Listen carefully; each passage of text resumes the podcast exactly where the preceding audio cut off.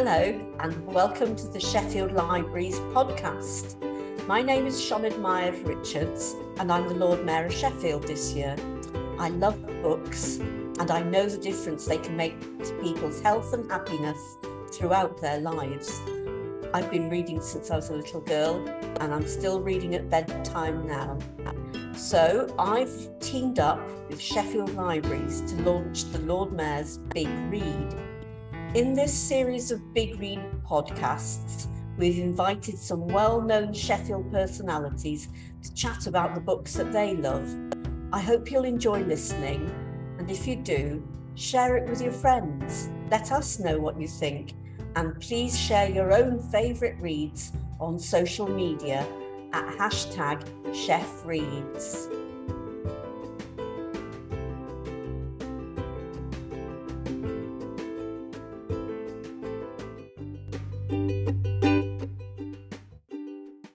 And welcome to the new Sheffield Libraries podcast series for the Lord Mayor's Big Read.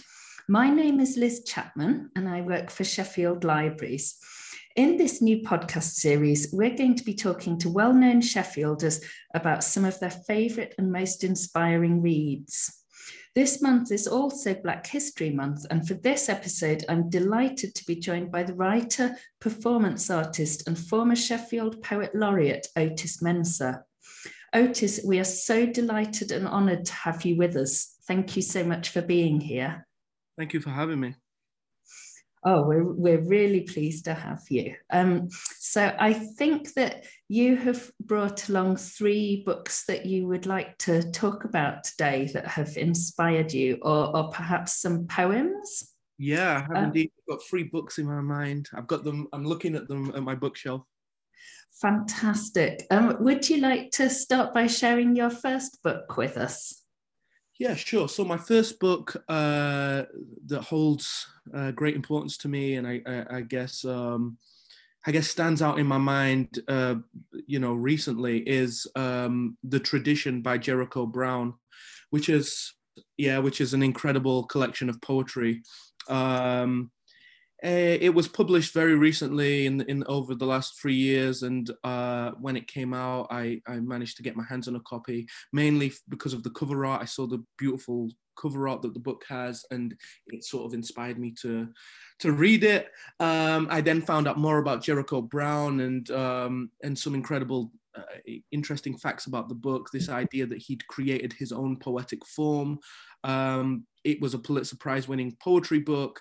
Uh, and then also, you know, having my own personal relationship with the book, reading it, but then also seeing him read it via numerous readings online, uh, sort of forges a new relationship with the words and sort of seeing how interestingly he breaks up lines um, when reading the poetry. Uh, it just it it it really had a, a great impact on me. Um, so yeah, Jericho Brown, The Tradition is is one of my standout books. Fantastic. I also love that book. Um, uh, there's one particular poem, and I don't have it to hand now, um, but one particular poem that I found particularly powerful, which was about um, Black men who have been murdered by police in America, mm. um, which was incredibly incredibly moving and hard hitting but yes just the the innovation in the poetic form yeah of everything you just said i agree with 100% and i'm pretty sure we have got it available to borrow from sheffield libraries as well that's great i urge everyone to to read that to lend it out um yeah such such a beautiful way with words uh sort of an aesthetic relationship with words, but also a very uh, real relationship with words. It seems um, mm.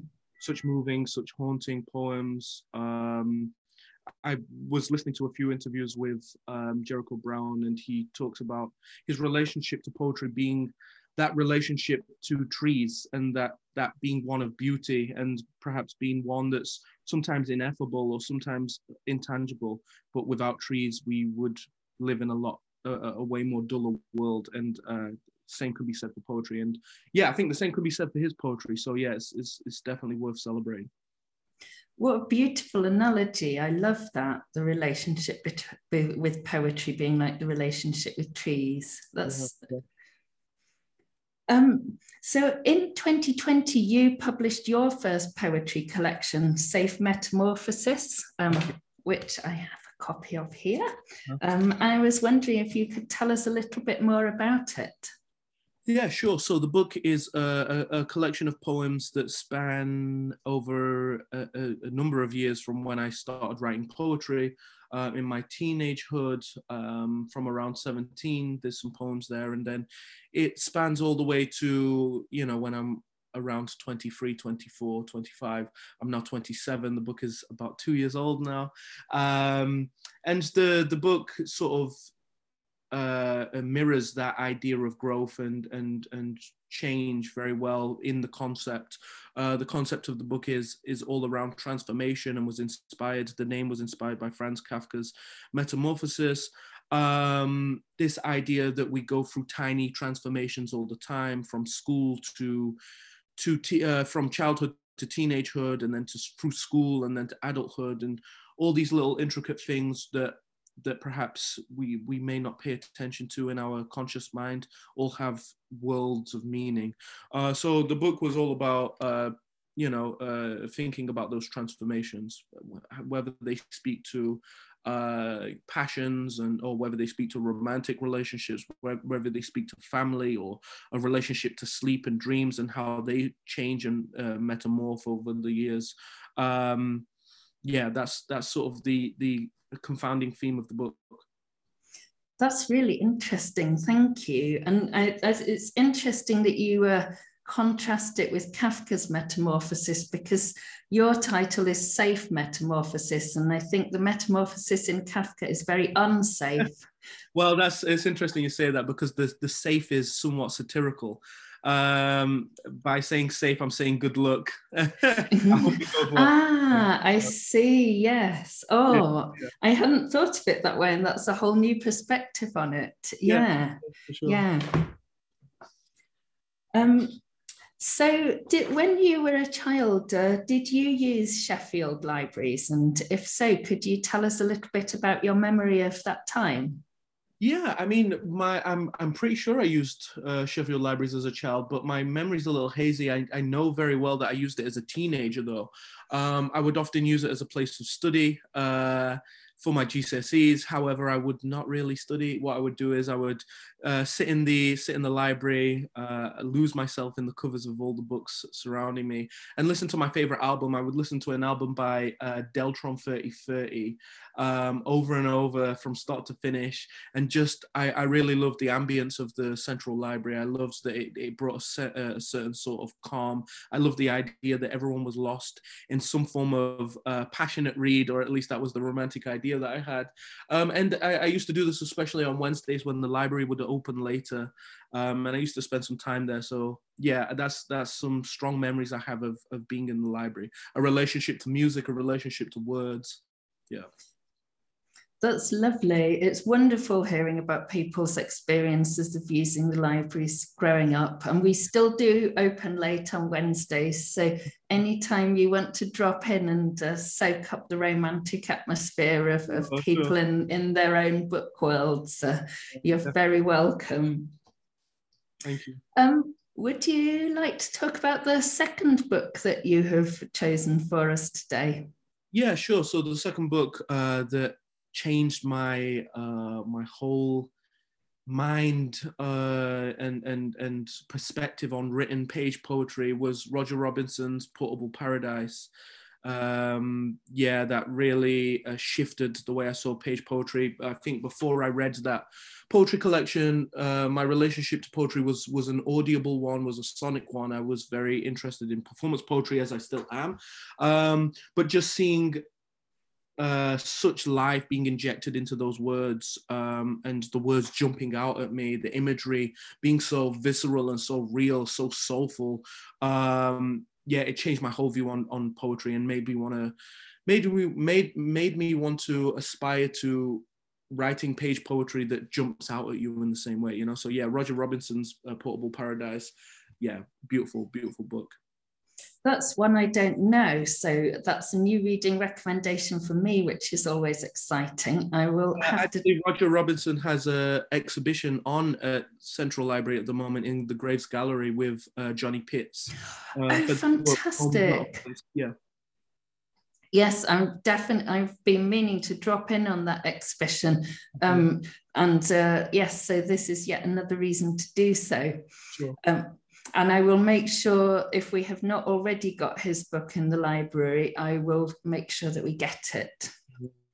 Um, that also links me really nicely into my next question, which was whether you have always been interested in poetry, or was there a moment in your life where you became interested in it, and, and what what changed, if so? Yeah, sure. I think I always had a curiosity um, for words. Um, I don't know if I was always interested in poetry as I know it now, but I was always interested in the poetry of things. Um, yeah, I I, I was uh, raised up in a household where uh, I was going to church on Sundays. Therefore, I was reading the Bible, and that relationship to language is always a an interesting one to me because it sort of forged this idea that language didn't my relationship to language didn't always have to be a theoretical one or a logical one but could be one that's emotional. You know i, I didn't understand the language um, for its sort of uh, uh, uh, uh, definition but i understood it phonetically. I understood the power that it carried or i understood the emotion embedded in the words. And i would see what language move people. You know this idea that when somebody says something on a pulpit and somebody responds um, emotionally you can see that the words are alive. Um, so that's a that's an early uh, sort of um, definition of uh, relationship with language that I that I formed and that sort of like morphed on into my love for hip hop and um, yeah the the beautiful poetry that exists in the music and culture of hip hop sort of changed my life especially with an album by the Roots called Things Fall Apart I discovered when I was uh, maybe when I was about nine or 10, maybe 11 or 12, I'm not sure. Uh, um, but yeah, it really changed my way that I saw language, that it didn't have to be something that was sweet, that it wasn't something elitist and, and poetry wasn't something that was inaccessible, but uh, that it was something real, raw, and, and that poetry could be vulnerable and emotional. Um, as well as being aesthetic, you know, as well as being, uh, uh, you know, how I would now see it as fine art. I see that album as such a beautiful piece, though it's abstract. I would see it as high art, you know. Um, yeah, so so that changed the way I saw everything uh, uh with language, and it also uh, gave me such an interest for the sonic um, life of words, thinking about the resonance of words. Um, and then that morphed into page poetry and and all the other avenues of, of mm. language that's really interesting and I, I, think sometimes some people particularly young people think they don't like poetry because it's something that they have had to read in school yeah. and it's perhaps very much the dead white men sort of poetry and then you have to analyze it and pick it apart and um, perhaps people don't even make the link between with the music that they listen to which is also poetry very true. Yeah, um, and I didn't realize that till later on. I mean, if uh, if somebody would have called me a poet in my teenage years, I would have thought that was quite pompous. I wouldn't necessarily have attached myself to that to that role because of you uh, what you said. You know, this idea that we form around um, what a poet is and that that idea being drilled into us through through a specific lens and a specific canon um, but it took such uh, it, it, didn't take long for that that definition to break with the beautiful art um, that was that was accessible to me through the internet you know and and uh, yeah that morphed on to having a, a real life uh, uh tangible relationship with it and seeing artists perform in real life, seeing poets read in real life, and that also changed the way I viewed poetry and literature. I think what you say about the aesthetics of poetry is so important as well and so interesting. Sometimes, if I read a poem with a school class, I, I tell them that it doesn't matter if they don't understand any word, every word, they can just en- enjoy the sound of it. And I think that's sometimes a little bit of a revelation to them.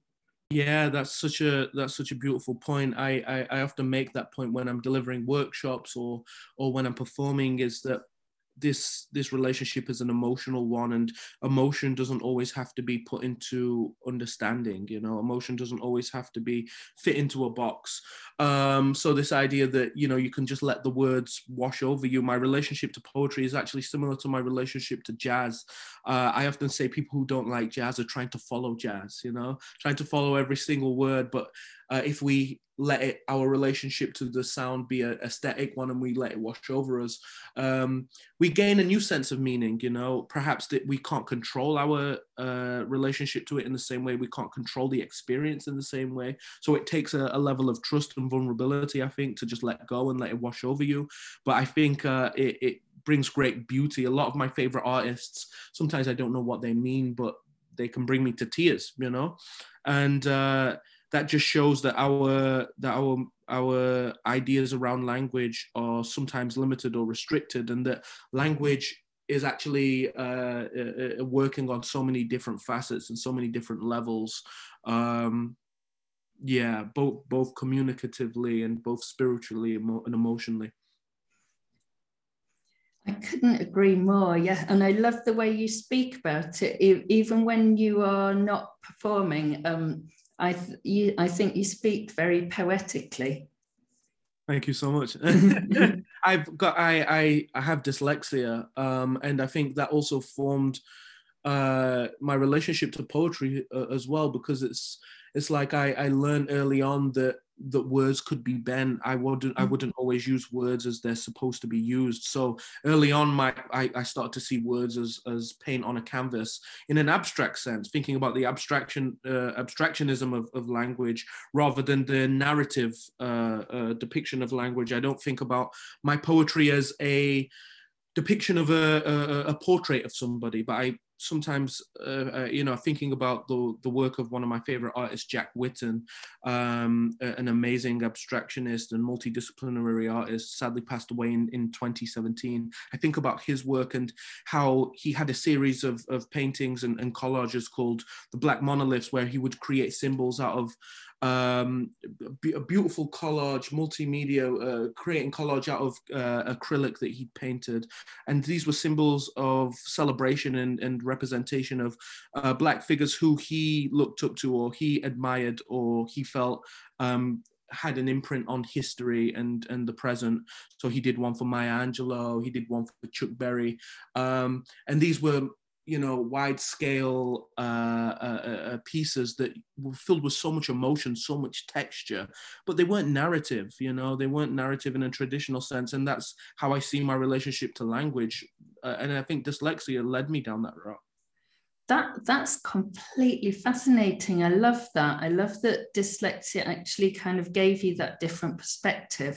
Mm-hmm. and i don't and i don't know that artists work either so that is something someone else that i will go away and look up. Yeah, um, it's also um, very timely because october is of course black history month.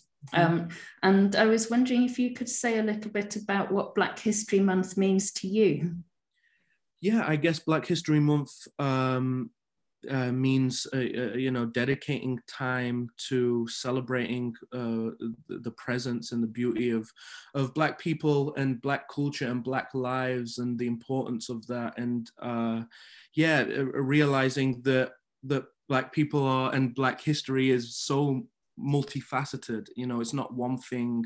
Um, so many times often in our society we're forced to fit into specific stereotypes. Um, but the I, I, think for me black history is about a uh, month is about celebrating the richness and diversity of that history. Um, but again of course thinking about the month the month is just another month in the gregorian calendar. Um, and and yeah so it, it, it's it's sad that you know in many ways that that all this attention is only concentrated into one month. And i think for me it's it has to be span out all around the year and all around my existence um, because because it never stops for me. You know it's my relationship to family it's my relationship to music it's my relationship to art it's my relationship to politics and that being life. Um, so yeah I, I i i in in a narrow sense of the of the definition of Black History Month, it's about dedicated time to celebrating that richness. Um, but in the broader scheme of things, uh, I'm stretching out October to the rest of uh, rest of our lives. Yes, I, I, think every month ought to be Black History Month. Um, but yes, I also agree that we we still need a dedicate a dedicated month just to make sure that people don't forget. Mm-hmm. Um, so yes, and we do have a number for our listeners. We do have another a number of other Black History Month events this month. So do check out our Eventbrite, which is sheffieldlibraries.eventbrite.co.uk for details of those other months, mm-hmm. uh, uh, other events. Sorry. Um, and now, Otis, would you like to talk about your your third uh, book that you've chosen for us? Yeah, sure. Um, my third book, uh, again, another fascinating book of poetry. Uh, one that's uh, a little older is um, Black Unicorn by Audre Lorde. Uh, yeah, I mean, what can I say about this book uh, other than it's filled with with so much uh, beauty, so much pain, and and and you know fascinating language, fascinating uses of language and imagery. Um, it's a longer poetry collection for me, and and sometimes that can be an interesting one uh, because because of my attention span. I think my my relationship to poetry and my reason why I'm a poet and and perhaps not a long form fiction writer is because um, I like to see the the the I like to meet the short term goal of finishing a poem and ending it there and and finishing a poetry collection, which is usually way shorter than other forms. However. Um, this this collection really broke my ideas around that, and it was something that that uh, kept me invigorated throughout. Um, yeah, such an important collection. Audre Lorde, of course, such an important mind, such an important writer. Um, however, this collection just jumped out at me and spoke out to me. The the, ti- the title and the imagery of the title, especially. Um, yeah, I would urge everyone to to give it a try to to read that book. I will double check that we have got that one in the library, and if not, we will get it. And obviously, we do have a lot of her work. She is just oh. such an amazing poet, and and her writing on activism as well. I think is so powerful and so important. Mm-hmm. Yeah, definitely. I mean, maybe those are not really completely separate things. Maybe poetry is activism. No, yeah, definitely, and and you see that in her work. Um, she, of course, doesn't stop engaging with conversations around blackness, around queerness. Um, in her poetry, there is no separation. There it is. Uh, yeah, it, it is such uh, so rich in in in sort of like informative but beautiful uh, language. Yeah. And just finally, could you tell us a little bit about what, what libraries mean to you? What, what is the significance and importance of libraries for you? Yeah, I think uh, libraries are represent a, a, a, quiet place for me, and I think uh, in today's day and age, there's not many quiet places where you can go into. Uh, I was listening to a, a, talk, and it was talking about how um, we live in a world of extroversion, you know, and, and that can sometimes be quite daunting. Um, when you're looking for quiet time and when you feel that everything has to be packaged in a in a in a, a version of extroversion or, or, or you know it has to be uh, loud and and and shout out about itself. I sometimes like the the uh, humility of a library um, and that it provides this tranquility for reflection. You know. Yeah, yeah, that's really interesting because our previous interviewee, the astronaut Helen Sharman, said oh. a very similar thing. Um, and the library where I work is not always quiet. It's very, very busy. We have a lot of people using the library, which is wonderful. Um, sometimes uh, people can can get quite loud. Um, and I said this to Helen, and, and she said, Yes, but in a library, even if the library is noisy, you can be peaceful inside your own head, which I thought was lovely. Mm, definitely. Um, would you like to read one of your own poems for us? Um, uh, you don't have to, it's entirely up to you, would you? If yeah, you'd sure. like to. I'll, um, I'll read a poem called Ode to Black Thought and uh, it is exactly what it says it is. Um, it's, uh, I guess, a metaphor ode to Black thought. This idea that um, some of my favorite poets and some of my fa- favorite thinkers um, have filled my life with such beauty, injected my life with such um, such spirit and uh, all those poets that I'm thinking of are all black and have all contributed to this beautiful culture of hip hop. And the forefathers and foremothers and, and sort of ancestral lin- lineage of hip hop, which is jazz and, and sound system culture.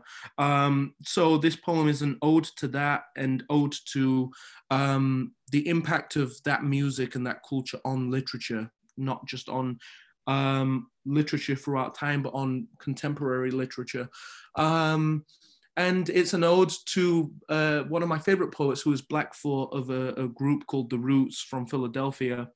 Um, yeah, and it goes like this. I had a dream I went to see The Roots. The atmosphere was electric. Questlove played an eternal break of undoubted flavor to call out Black Thought who rushed the stage like a floating spirit, both hurrying and taking time in one. Tariq was draped down in a black silk cloak that covered the whole stage. The cape of sorts was embroidered with red lines that ran parallel throughout the cloth, like the blood vessels of midnight streets in Philadelphia. And his cadence, his cadence embodied revolution. Like the dreams of my youth, where in sleep I sought out validation from favored artists, I woke myself up with a croaked inner voice, proclaiming, I need that. I was speaking of the cape. If only I could wear its skin like my own and feel what it feels to be the sound of reverence and just rest and rest in it. I had a dream I went to see the roots. Thank you. Thank you so much. That was wonderful, Otis. Thank you. It uh, also, it's interesting because when I was preparing for uh, this interview and suggesting that you could read a poem, I nearly suggested that one. And oh. then, then I thought I would leave it up to you to pick, but you picked it anyway. So oh, that... that's great. Right. Um, so, just lastly, before we finish, can you tell us where our audience can find out more about you and where they can buy your book? And I believe you've also got a new EP out. Yeah, sure. So um, you can find my work uh, over Instagram, and you can, you know, keep up to date with any any news around live shows and, and new releases. Um, and that's Otis Mensah. So that's O T I S M E N S A H. Um, so that's on Instagram. You can also engage with the work on YouTube. Um, you can also engage with the work on YouTube. That's youtube.com slash Otis Mensah. And the same goes for Spotify. Um, I do have a poetry book out called Safe Metamorphosis. It's published by Prototype. Um, the book has just uh, sold out. So actually i have a few copies so if you would like a copy you can reach out to me uh, over on my instagram and i can make sure if you're based in sheffield also i can make sure i get that to you within the next week or so. Um, however if you would like a book in the future we are going to be reprinting the book. Um, there's going to be another run of the book so um, so just keep an eye out on uh, prototype's website. Um, and yeah yeah that's uh, that's that's all from me. Thank you so much Thank you so much, Otis. It has been absolutely fabulous having you with us and hearing about your favourite books and your memories of Sheffield libraries. Thank you. You've been listening to the Sheffield Libraries podcast, the place to hear authors discuss their work and to explore stories, both fact and fiction, that we think deserve to be heard. I hope you'll join us again.